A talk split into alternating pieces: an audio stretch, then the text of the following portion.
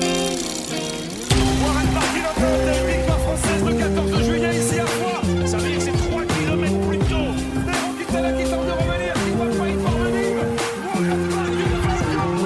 Jakob Fuglsang, og du lytter til Turen på Bagsædet. Bonjour! Vi har endnu engang sat os ind i turens nok mest gule bil. Det er BT's store skrummelmaskine af en Skoda Kodiaq, som i øvrigt kører fremragende. Det er en god bil. En dejlig bil.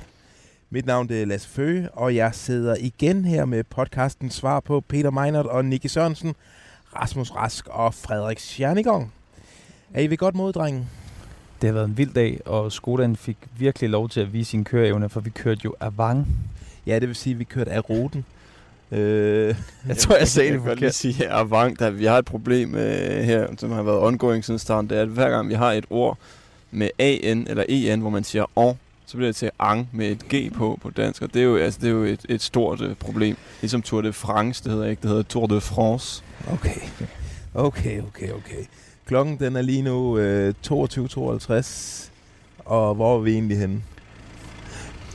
Frederik? Jamen, vi holder ude på grusparkeringspladsen til der, hvor vi skal sove i nat. Jo, det er et meget, meget hyggeligt sted, som... det er en rigtig fransk bondehotel, bygget af sten, de har hentet ned fra bjergene. Det er et landsby, der hedder Valery. Valery. Hvor vi har fået hver især et fremragende værelse ude på landet, man kan sidde og spise udenfor, og der er en lille pool, og utrolig lækkert sted. Og vi har lige fået et dejligt fransk måltid, blandt andet med kastanjecreme og and. Ja. Mere fransk bliver det, hvis det ikke, som jeg forstår det. Det var din første gang med kastanjecremen, hvad sagde du til den? Det var muligvis også sidste gang, men okay. Vi havde sådan lidt håbet på, at hvis vi satte os ud på parkeringspladsen, så ville vi kunne høre chikadernes kærlighedssernader i baggrunden. Jeg tror, vi bliver nødt til at klippe det ind, fordi der er simpelthen stille som graven her. Vi skal tale om dagens etape, hvor nødigt vi end vil, fordi der er kun et fransk ord at sætte på det, og det er merde. Det var simpelthen røvkedeligt. Røvhamrende kedeligt. Der er faktisk nogle af de kloge, der snakker om, at det her det er den mest passive turetappe gennem tiderne. Der var lige nøjagtigt 0 udbrud, og der var lige nøjagtigt 0 reelle helhjertet forsøg på at komme i udbrud. Ja, man ved, når Thomas De Gendt han ikke vil med i udbrud, så står det altså skidt til. Det er rigtigt. Thomas De Gendt, han plejer altså at være frisk på et eventyr. Men kan vi lige, altså jeg synes faktisk, vi kørte jo, nu prøvede jeg at sige det før, avant, og vi var foran feltet i dag og kørte hele ruten, og der havde de så ikke set feltet endnu, men hvor var det dejligt at se alle de her glade ansigter. Lasse Føge, du dyttede måske sammenlagt 400.000 gange, og du lignede Margrethe på sådan en karretur og vinkede, som om at du troede, du var en del af karavanen. Men jeg tror faktisk, det var højdepunktet for de tilskuere, der kom. Ja, det tror jeg også, og de vidste jo heller ikke, hvad de havde i vente, men jeg vil bare lige sparke ind og sige, hvor var det fedt at se i sådan et land, der har været smadret og lagt ned af corona. Man kunne virkelig se, at Tour de France, hvor meget det betyder ude i de der små byer, og hvor glade folk var, og de stemte sammen og hyggede sig. Ja, og nu håber jeg så ikke, det bliver smittet. Med mindre det får smitten til at eksplodere fuldstændig. Ja, så går de ud på en god måde i hvert fald. Ja. Men tilbage til etappen. Ja, fordi man kan jo sige, at med det her, altså den kørsel i dag, det er jo en tendens, der fortsætter fra, i hvert fald fra i går, hvor de også misbrugte en ellers oplagt chance for at underholde pøblen. Hvorfor er det, at det er så usædvanligt blodfattigt indtil videre? Altså jeg tror, at Tour de France har lavet en for hård start. Ja. Altså, når jeg tænker tilbage på 90'erne, hvor jeg så startede med cykling, så var det altid, altså ud af 21 etaper, så var 18 flade, og så vandt jeg ikke sabelt til sidst. Ja. Og nu har vi startet med nogle rigtig hårde etaper, hvor folk har kommet og været rigtig trætte, og så tror jeg bare, at det er meget naturligt, at de tager sig sådan en kollektiv slapper, hvor de siger, drenge, det er sgu en slags hviledag i dag. Det virker jo totalt altså, kontradiktorisk, eller modsigende det der med, at man, der er lagt op til et brag af en start, og vilde etaper og sådan noget, og så ved jeg ikke, om det er måske også nogle af de... altså man havde jo også meget høje forventninger til det på en eller anden måde til den her start, og så kan det måske også kun skuffe, men omvendt, det er nok den mest passive turetappe i historien. Jeg er meget enig. Altså, det kræver jo, at der har været en etape, hvor der ikke engang har været et halvt forsøg på et udbrud, som vi så med Asgreen og De Gendt, før den her ikke er historiens mest passive overhovedet. Ja, altså jeg tror jo lidt, at fordi turen har jo lidt markedsført årets rute som den hårdeste gennem tiderne, og det har måske sat sig lidt i rytterne. Det er okay, den hårdeste gennem tiderne. Det vil sige, at jeg skal måske spare lidt på kræfterne her den første halvdel, hvis jeg vil hele vejen med til Paris. Så på den måde, så har den jo backfired ruten. Helt klart. Altså, rytterne tør ikke noget, fordi de ved, der venter 3 ugers fuldstændig vanvittige cykelløb. Det er rigtigt, men jeg synes nu også, noget jeg ikke helt begriber hos de her rytter, det er, at jo længere der går i turen, jo mere af de her sejre værd på en eller anden måde, fordi alle holdene skal nå at få en med hjem, alle de store ryttere skal nå at få deres sejre og sådan noget. Og det er jo nu, de er sådan, i gåseøjne ret billigt til salg, de her sejre, hvis man skal være sådan et firkantet, fordi at det er nu, at der er ikke lige så meget pres på, der er måske ikke lige så mange, der går all in på det. Mm. Og hvis jeg var sådan en mindre rytter, eller kørte for et af de mindre hold, så tænkte jeg, nu skal jeg sgu lige ud og vise fladet lidt, og måske kunne snyde nogle af de andre. Det har været altid chance i dag. Nå, men hvem vandt? Det gjorde Wout van Aert til sidst. Mm. Den her vanvittige belgier. Han kan alt. Jeg tror, Belgien de kommer til at vinde nogle cykelløb de næste par år. Prøv at se, hvad for et løb han har vundet i år. Altså, det er en mand, der vinder Strade Bianche, slår Fuglsang, slår de andre klatretyper, altså klassikere, stærke ryttere på kryds og tværs, så tager han lige sådan en etape, hvor han slår alle supersprinterne. Tror han ikke også Milano Sanremo eller noget? Jo. Og efter at han i går havde lavet et kæmpe stykke arbejde for Primoz Roglic på slovenernes triumfetape. Altså Belgien, det skal vi ikke snakke meget om, men Van Aert og Remko Evenepoel, det ser altså hissigt ud. Det ser godt ud. Vi kan snakke om, hvem der fik ret igen. I øvrigt i forudsigelsen, hvis vi ikke har sat meget andet at snakke om den her podcast. Nej, det har vi ikke tid til. Jeg synes, vi skal lave en stilling, faktisk. Vi skal hurtigt videre.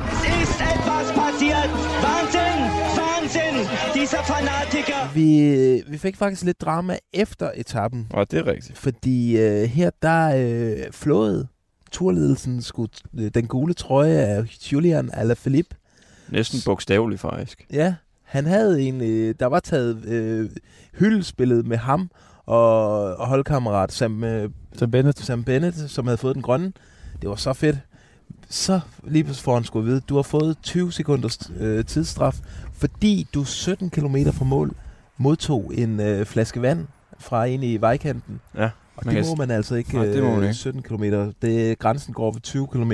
Lige præcis. Vi var på ruten, og der lige præcis 20 km før, der lå der sådan en lille by, hvor der var en del mennesker, jeg tror den hed Meje eller et eller andet. Nu kan Frederik ikke se, hvad den hedder, så jeg kan bare sige et eller andet. Ja. Og Tom Steele, som er sportsdirektør der på Quickstep, han er ude og sige, at vi vidste faktisk godt, at vi brød reglerne, men vi troede egentlig, det var okay, altså, fordi det var for farligt at stå inde i byen og sådan noget. Det var dumt. Det var dumt. Den koster i hvert fald. Man kan så sige, når det lige er Alaphilippe, som den ryger fra, han har trods alt prøvet at køre nogle dage i den gule. Det havde været synd, hvis det var en rytter, der aldrig havde prøvet det før. Ja, det er rigtigt. Jeg synes faktisk, det er ret fedt, og det er ret overraskende, at juryen, de straffer en franskmand. Vi sidder og snakker om, at det her er en film, der... en favorit over Mal, ja. Nå, men det er det. Altså, hele det her, den her fortælling med, at de har designet turen og ruten til Alaphilippe og alt det her, så er det da meget sejt, at de lige går ind og siger, prøv at reglerne gælder også for dig, Marker. Der var et par Movistar-rytter, som også fik samme straf i øvrigt, som man stort set ikke har hørt om, men præcis samme situation. Men skal vi lige hurtigt, altså hvorfor må man ikke modtage en flaske vand 17 km fra mål? Det er fordi, det skaber for farlige situationer, hvis de står der og skal køre ud til siderne og hente vand og mad og så videre. Der er det ligesom, så siger man, 20 km tilbage, så er det fuld fart, så er det vedløb. Okay, det er hvem der cykler her. Og der er jo nødt til at være... Jeg forstår det ikke. Der er nødt til at være en grænse for, hvornår... Det skaber jo farlige situationer, når man skal ud til siden af vejen og hente de her ting. Så bare se på mig sidste år, da jeg kørte med et helt eneste cykelløb, der væltede jeg, fordi jeg skulle tage en cola. Ja. Det var en dyr cola. Yep.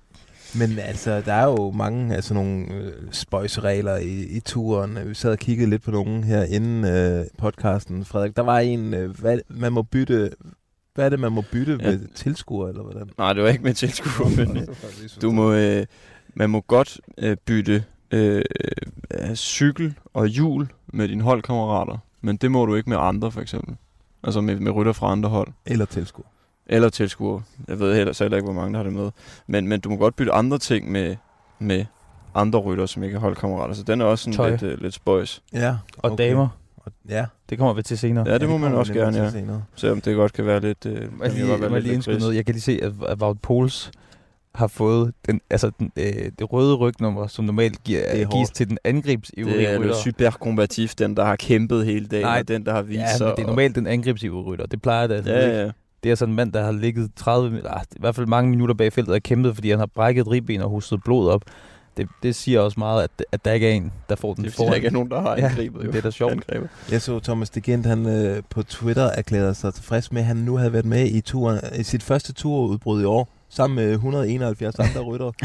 Det er jo også lidt sjov humor. Ja. Nå, ny mand i gul, det er jo Adam Yates, som jo stod i bad, da han fik at vide, hey, makker, så lige ud, du skal sgu i den gule trøje. Han stod i bussen, holdbussen, skal lige siges. Ja, i badet i holdbussen. Ja. Vel og mærke. Ingen grund til at afdramatisere her JP. Nej, du har ikke været på det. Det er da dramatisk at stå i et bad i en holdbus og blive flået ud af det. Altså, han blev også spurgt efter etappen, har du tænkt dig at køre i den gule i morgen?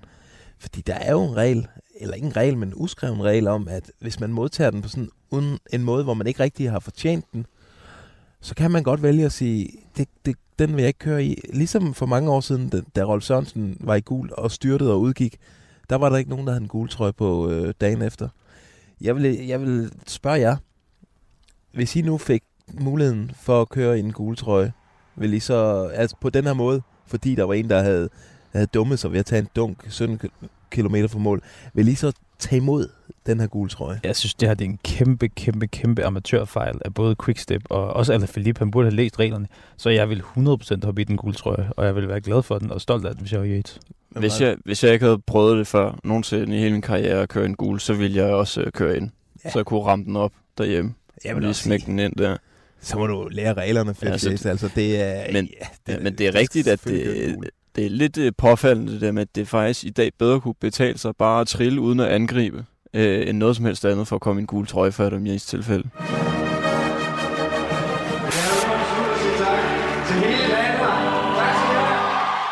Vi har lidt sat os for, at vi gerne vil lige nævne danskerne efter hver etape. Den er også lidt... Den er vi graver lidt indimellem, vil jeg sige. Fordi der var dømt gemmeleje. En, der viste sig i starten af etappen, det var Kasper Asgreen, som jo forsøgte at... Han forsøgte ikke rigtig at komme væk, som jeg forstår det. Han forsøgte at etablere et angreb sammen med Thomas De Gendt, og de lå lidt... Men De Gendt var overhovedet ikke interesseret i det. Han ville ikke tage nogen føringer.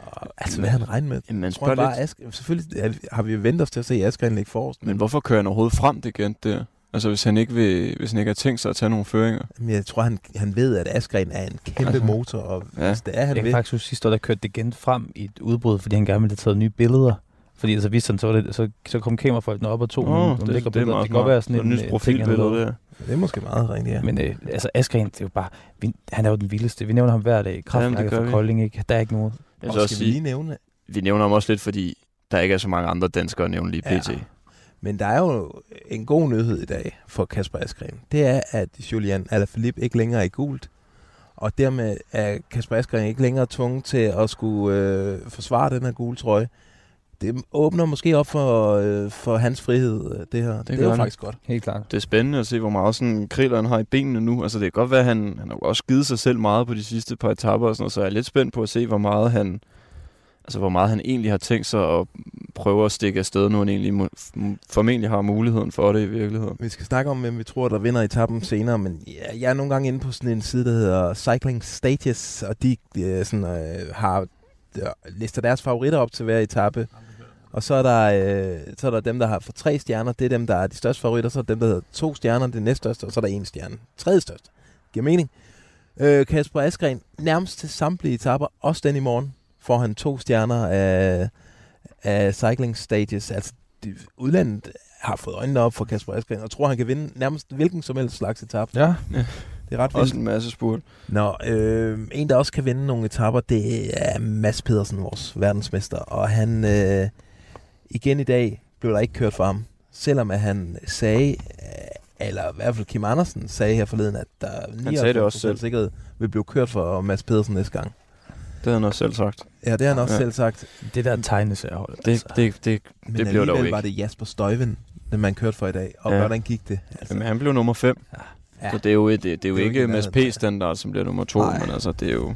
Jeg tror faktisk, Mads P. han skulle være glad, som er blevet 5'er i dag. Men der kommer snart en flad tab, og vi snakkede med ham i dag, og han sagde, næste gang, der er det meget godt. Okay, men jeg synes også, altså, det giver ikke mening at have 3 sprinter med på et hold, fordi de kommer jo aldrig ind i en rytme.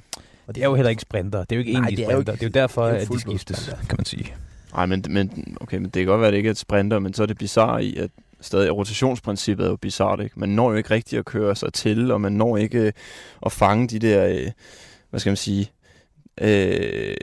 de der vaner, man skal have sammen, når man skal køre i sådan en sprintertog der virker som om, de er ret essentielle i det der kæmpe kaos, som en masse spurt, den nu engang er.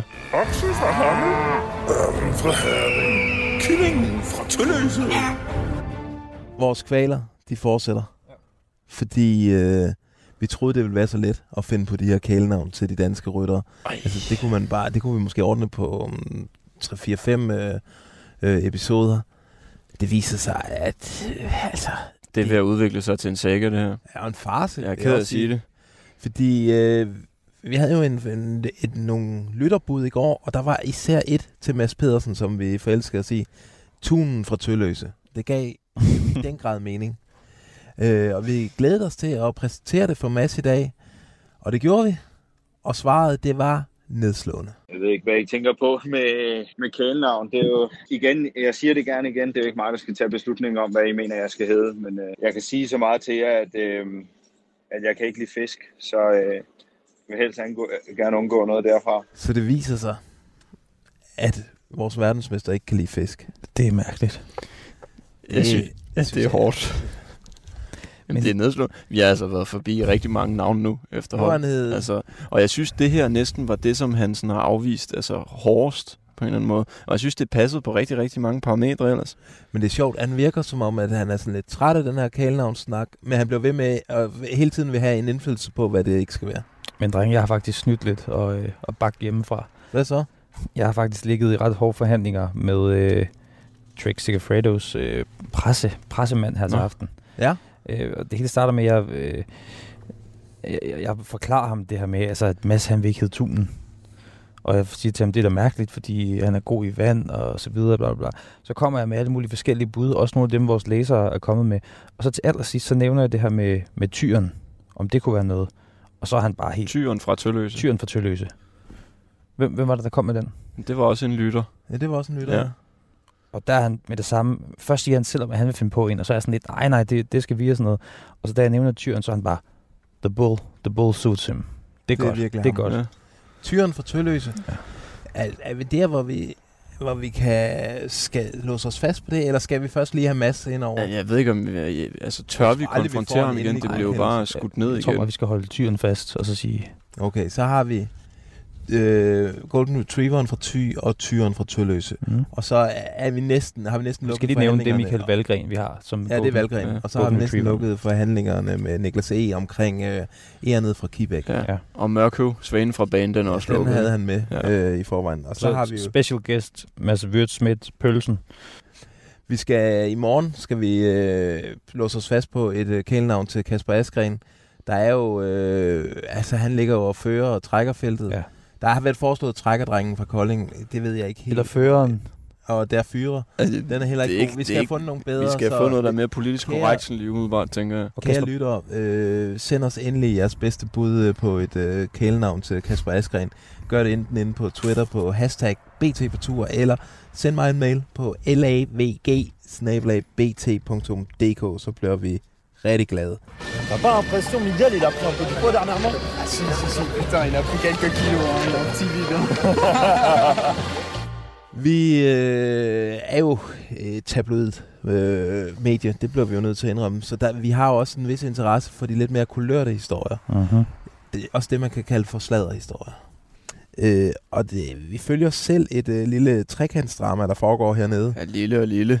Ja, det er faktisk stort. Jeg ved ikke, hvor dramatisk det lige er lige nu, men der er et drama, fordi den helt store stjerne i det her løb, det må vi sige, det er jo Julian Alaphilippe. Det er den franske hjemmebanefavorit, og han er også en utrolig farverig cykelrytter at kigge på. Han har jo scoret den franske tv-vært, hende der sidder og kommenterer Tour de France. Altså, han har scoret Dennis Ritter. Den franske Dennis Ritter, som jo hedder Marion Rousse. Og hvem, hvis vi lige skal køre den til danske forhold, Frederik, hvem er hun? Sådan all-time danske mediepersonligheder. Jamen, den er jo lidt svær, fordi hun har jo hun er jo selv cykelrytter jo, faktisk. Ja. Og, altså, hun har været fransk mester. Hvem er hun bare sådan et? Jeg skal bare have et navn, så vi lige kan forholde os til det. Jamen, er hun sådan lidt Tina Müller-agtig, måske, i virkeligheden. Okay. Ja, og hvordan, hvis du hurtigt på en skala fra 1 til 10 skulle give en karakter rent udseendsmæssigt? Bare sådan tilfældigt. Ikke tilfældigt. 11-12 stykker. Så det svarer til det Tina Müller og Brian Laudrup. Ah, det der er måske lidt... Tina Müller og tyren fra Tølløse, måske. Ja. Ja. Og det er sjovt, men det, der gør det ekstra dramatisk, det er jo, at hun var gift i 12 år med Tony Gallopin, den store, tidligere franske stjerne, yngling, som jo desværre blev gammel og sad mest nede bagerst i feltet, og så ved man godt, hvordan det går. Så kommer der altså den unge tyr indenom, og så scorer han konen. Så det svarer faktisk til, at anekdote går fra Riis til Asgreen-ish. Lige præcis. Ja. Bare lige så vi har styr på, hvor det er. Det er kæmpe mediepersonligheder. En god historie for Riis. Det er en god historie.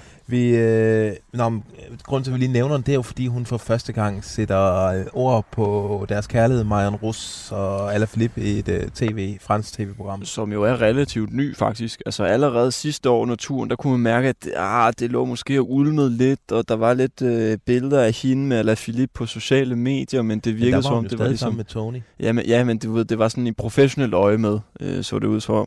Men jeg tror det var i februar eller i marts eller sådan noget i år, der blev det også officielt det her brud med Tony Gallopin, og så fandt hun sammen med den gode Julian Alaphilippe. Og hvad siger hun om Julian Alaphilippe? Jamen hun siger jo ligesom bare, altså det som hun selv er faldet for, også de ting som folk ligesom kan lide ved ham, ikke det her med, at han er en meget ydmyg dreng, og han er meget likeable på en eller anden måde, altså han deler meget kærlighed til folk, og hun er også bare helt betaget af hans lidenskab og hans raseri og alt det her, som han ligesom, som gør, at han stikker ud. Altså han er uforudsigelig på en eller anden måde, ikke? Du ved, han siger ikke det, som alle gerne vil høre. Han er meget sin egen. Og det, som folk nok sidder og tænker nu, er Tony Gallopin til stede her og overværer, at hans ekskone overøser konkurrenten med kærlighed. Han er reserve for sit franske hold. Det er fuld ydmygelse. Det havde heller ikke været, det havde ikke været sjovt at være. Men i øvrigt, hvor er det langt ud, hun skal sidde og kommentere hans løb. Altså, det fungerer da ikke. Det er kun i Frankrig, sådan noget kan foregå. Ja, men det synes hun er okay. Altså, hun synes, at hun indrømmede, at hun blev lidt medrevet, da han vandt i søndags, men hun er ret overbevist om, at folk er ligeglade med, at hun er kæresten med Alaphilippe, siger hun, og at man godt kan skille arbejdet fra det private, men det... Ja. Nå, vi skal lige hurtigt forbi... vi mødte nemlig og fik en god snak i dag med Andy Schleck. Ja. Den tidligere også en legende, Luxembourg-yngling i Danmark. En, vi virkelig holdt med, da han kørte for Bjarne Riis. Meget sympatisk fyr også, det er han stadigvæk. Kom vi til at tænke på, han ramte jo faktisk også engang de danske sladderbladets overskrifter, fordi han køsemissede med Lotte Fris til efterfesten på Sportsgalla i 2010. Lige præcis. Og hvordan skal vi komme ud? Altså, hvordan skal vi komme videre på den historie? Ja. Lotte Fris, hun var ikke helt tilfreds med historien, eller kysset, eller hvordan var det? Ja, det ved jeg ikke. Hun sagde vist noget med, at vi kyssede det. Vi kyssede, og det var det. Og så skal I ikke skrive mere om det. Nej. Og det nævner vi så her 11 år senere. Som jeg tænker, det er dig, der skal bære den her, Føge, som... Jamen, vi skulle have spurgt som den ældste her i truppen. Holdt kontakten med Lotte i dag. Hun stadig holder af. Og hun stadig er følelsen. Men en, han holder af, det er Bjarne Riis. Og det, han var vild med Bjarne Riis og glad for ham og tilbage. Det er jo nærmest sådan et hyldestok, Bjarne er på rundt i Frankrig, hvor han går og vinker og får high fives. Og først var det Contador, jeg mener også Wiggins, og nu er det så blevet slægtstur til bare at sige, at Riis er den største. Han var min mentor, han er den, der ændrede min karriere. Så er det nærmest en paradeagtig, eller hvad? Ja. Det kan være, at de skulle smække NTT-bussen ind bag os, de reklamekaravanen med Bjarne, der står og vinker ud af soltaget. Ja, en pavebil, hvor han kunne stå. Men det er også meget godt, at han får noget kærlighed der, fordi det er fordi gutterne på NTT, de kører så meget hæder hjem på vejen. Det kan man ikke sige. Men det overkommer næsten ikke at snakke om. Men hvad skal man sige? Andy var... jeg lagde mærke til, at han havde barberet sine ben, men han lignede ikke en gut, der var i topform. Nu snakker vi med Hushoved, som jo fulgte efter os i 48 timer. Og det... der er han ikke slik. Men han hygger sig med skoderbilen, omgivet af et godt hold.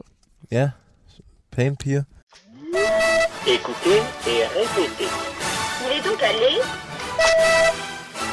Vi har jo en franskmand med i bilen, og det skal vi udnytte. Frederik, du fortalte os i dag, hvordan man siger tryllestav på fransk. Ja. Det hedder jo så dejligt nemt en baguette magique. En baguette magique, altså en magisk baguette. Ja, der det gør det simpelthen. Så forestil dig, altså i den franske version af Harry Potter, der har de photoshoppet en baguette ind i hans hånd, når han siger Wingardium Leviosa for eksempel. Okay, ja, det giver også god mening. Nå, det var sjovt. Dagens franske ord.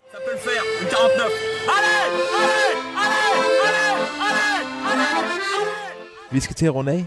De her, vi har allerede talt meget lang tid. Vi skal som altid lige slutte af med at komme med hver vores bud på, hvem der vinder den etape, som køres, når I, kære lyttere, hører den her podcast. Ja. Og jeg synes, jeg skal have lov at starte. Det er lang tid siden. Ja. Vi skal jo lidt opad til sidst i morgen. Der er, jeg tror, de sidste 32 kilometer, der stiger det uafbrudt. 191. Indtil 160, så sker der faktisk ikke noget som helst. Så kommer der 2 træer, og vi slutter af på sådan en dobbelt etter nærmest, der slutter i 15-16 meters højde. Så Lasse Føge, hvem jeg tror, at rammer dit budtop 50 i morgen? En af de lokale, jeg tror sgu Warren Bargill. Ham kunne jeg godt se gå på angrebstogt i morgen. Og lykkes med det. Og lad os bare for guds skyld håbe, at der er nogen, der gør et eller andet. Ja, det, jeg tror, der sker noget i morgen. Ja, det skal der. Ellers så tager vi hjem. Så tager vi hjem. ja. Men det er også... Jeg har jo haft succes med Roglic. Men jeg tænker også... Han kan ikke være bekendt at tage den allerede nu. Tage nummer 2 allerede nu. Jeg tror, han giver den til Pogacar. Okay. Og så kan vi også få brugt vores nye Pogacar-skiller, hvis han tager den. Så det er den slovenske landsmand. Slovenske mafia. Jeg har dig Pogacar. Pokémon. Hvad med dig, Frederik? Jamen, jeg synes faktisk, den er svær, den her etape her. Det er et eller andet. Mit vand, Lasse Føge, siger mig, at Thibaut Pinot, han tager den i morgen faktisk. Okay. Det tror jeg simpelthen ikke på. Nej, men... Så kan vi vide, at vi spiser snegle. Hvis, jeg kan godt lide snegle. Skal vi så tage Pinot mod Pogacar? Hvad kan du ikke lide? Hvad jeg ikke kan lide? Nej, jeg kan ikke lide røget laks. Så spiser jeg snegle. Jeg tror, Pinot tager den. Altså, han er ikke låst af, at han skal passe på en anden holdkammerat, og jeg tror, at han er en gut, der gerne vil gå efter en etape. Han har også noget sådan rimelig eksplosivt. Altså, den er ikke sindssygt stejl til sidst. Så jeg tror på Pinot. Og så er der bare tilbage at sige, husk, ind på #BT på tur, så kan I skrive til os på Twitter, eller også kan I sende en mail på lavg@bt.dk. Så er der bare tilbage at sige... Bonsoir. Et bonne journée. Chapeau extraordinaire. Ouais, c'est bon, bravo. Pour 17 secondes. Formidable, chapeau.